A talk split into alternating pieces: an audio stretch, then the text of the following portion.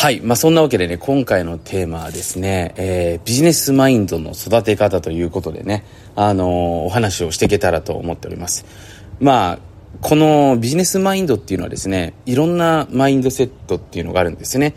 で、よく僕がお話ししているのが、その、ビジネスオーナーマインドね。オーナーマインドっていうのは、その、マニュアルとかを自分で作っていく人たちの発想ですよね。で、世の中をね、あのー、まあ、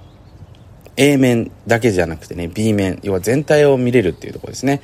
例えばねアマゾンっていうのはねあの皆さん、まあ、ショッピングサイトとして、えー、認識しているかと思うんですけれども、まあ、その裏側にはですねアマゾンのクラウド業っていうのがあってね、まあ、利益率で見ると全然クラウド業の方がやっぱり大きいわけですね。まあ、例えばね、企業の分析にしろね、すべてにしろ、一面だけを見て全て判断しないっていうね、まあ、そういったところも含めてね、このビジネスオーナーマインドとして、えー、僕は名付けているわけなんですけれども、で、今回ここでお話ししていくね、ビジネスマインドっていうのは、その決める力に関してね、えー、お話をしていけたらと思っております。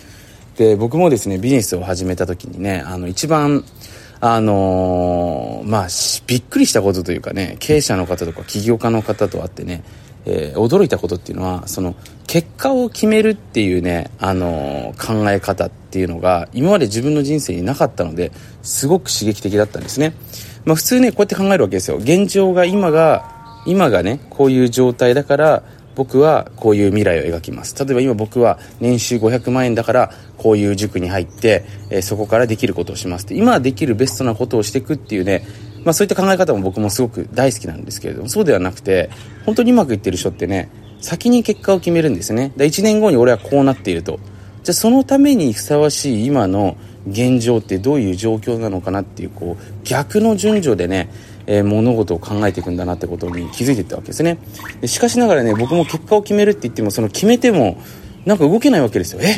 結果を決める。いや僕も大学生の時にね起業するって決めましたよ。えっ、ー、と覚えてます？今でも、まあ、2011年3月に僕卒業だったんでそれまでには月50万円取れるようになるって決めました。本当に。まあできれば2000万円きたか2000万とかあの月200万円きたかったんで200万って決めてました。でもそれ決めてもえどうやんのってことで分かんないわけですよね。で、まあ、この分かんないところからどうやって決めるっていうの分かったけどでも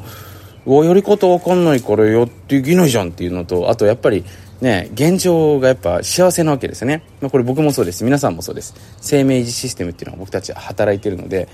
今幸せどころ頑張んなくてもいいんじゃないってことでねその瞬間はやる気になるんですけど次の日になったらねなんかこうモチベーションだた下がりでえーっていうねそういう状態になってしまうわけですね。でそのままねまたなんか、変われねえのかなみたいなねそういう部分でね僕もものすごくこう悩んでた、えー、時期があります。だからね、あの当時最初は刺激的でしたよ。結果を決めてやっていくんですよって話を聞いてね、どういう感じでやっていくんですかっていうことをね、聞いてみた時に、分かったことがあったんですね。で、僕ね、当時、その、なかったことでね、今自分が分かったことっていうのは、その結局ね、自分の現在地点っていうのは、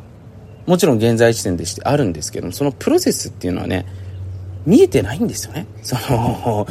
からこの経営者の方とかこういう風にやっていけばこうなれるっていうね。そのもちろんある程度テストマーケティングしたりとかそのこういう風にやっていけば理論上こうなっていくだろうなって投資の世界でいうその利率が出てたものですよね。であればねなんとなくそのシミュレーション通りになっていく部分っていうのは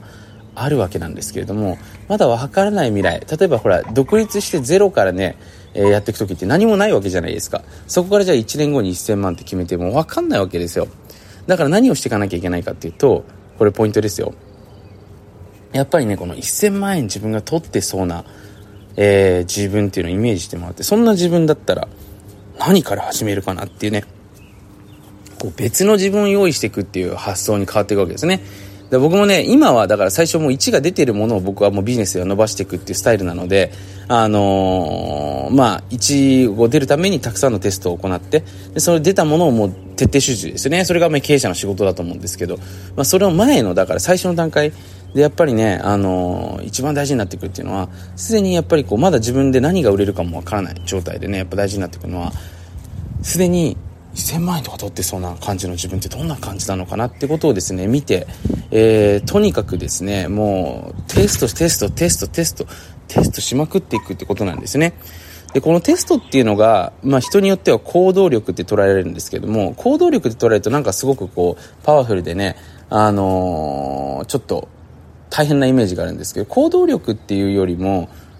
どっちかというと気楽にいろんな人と話してみるみたいなね。例えば僕もね、昨日びっくりしたんですけども、あの、友達とね、昨日海外にいる友達とあの話していてね、まあそれは中国にいる、あの、中国に、まあ、えっ、ー、と、ルーツがあるご夫婦なんですけども、まあ、あの、今ね、COVID が落ち着いて、中国も入れるようになったからね、親に会いに戻ろうと思うんだよね、っていう形でね、話をしたんですけども、で、そこで僕がね、エアラインのチケットいくらなのって聞いてみたんですよね。で、そしたらね、あの、片道、エコノミーで3000ドルね、えー、だから40万円ぐらいですね。ものすごく高いわけですよね。で、それでもみんな戻るの？って聞いたら、うん、ほぼフルブッキングみたいみたいな話をしていてね、えー、びっくりしたんですけれども、例えばね、こういったところから、じゃあ仮にこれ日本経由で言ったらもっと安くいけるんですよね。っていうのを教えて、まあ、少し上げたんですけども、これってもしかしたら喜ばれるんじゃないかなと思ってやってみて、えー、喜んでもらった。これ、もしかしてコンテンツにしたら、あの、ビジネスなんじゃないかなってことでやってみるね。えー、そんな感じですね。で、この時に、普通の自分だったら、こうだろうなっていう発想でいかないで理想の自分だったらねどういうふうに考えてやっていくのかなってことで決めてやっていくとねこれうまくいくわけなんですね。だからこれねビジネスマインドで一番大事になってくるのはもう一人の自分を用意していくってことなんですね。でこの客観的思考俯瞰的思考っていうのはね本当に重要なことでビジネスで僕も結果が出なかった時今でも覚えてます。全部自分目線です。自分ができるかどうかやりたいかやりたくないか好きかどうか。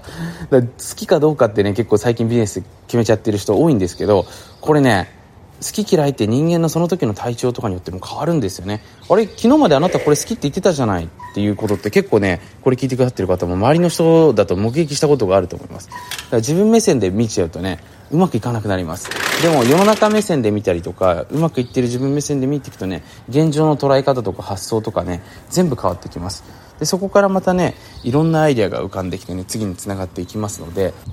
ぜひですねあのー、今日のねお話で一番重要になってくるのがまあ、結果を決めていくということね。だまず決めるってことですね。そうするとね、まあ、ちょっと今日のお話ではなかったんですけども、やっぱ優先順位とかね、やんないことって見えていくんですね。で、それを決めた上で始めた時に、自分の理想の自分だったらね、どうなのかなっていう視点で物事を見ていくとですね、変わっていくということになっていきます。まあ、このビジネスの種の育て方っていうのはね、結構、あのー何て言うんですかね、トレーニングが必要になってくるんで、どうやってね、種をこう植えていくのかっていうとこね。まあ、これはまた、ここでも話してきますし、まあ、僕のね、えー、ポケットビジネススクールっていうビジネススクールでもね、ここの辺はたっぷりやってますのでね、えー、ぜひ興味のある方はチェックしてみてください。そのわけで今日も最後まで聞いてくださってありがとうございました。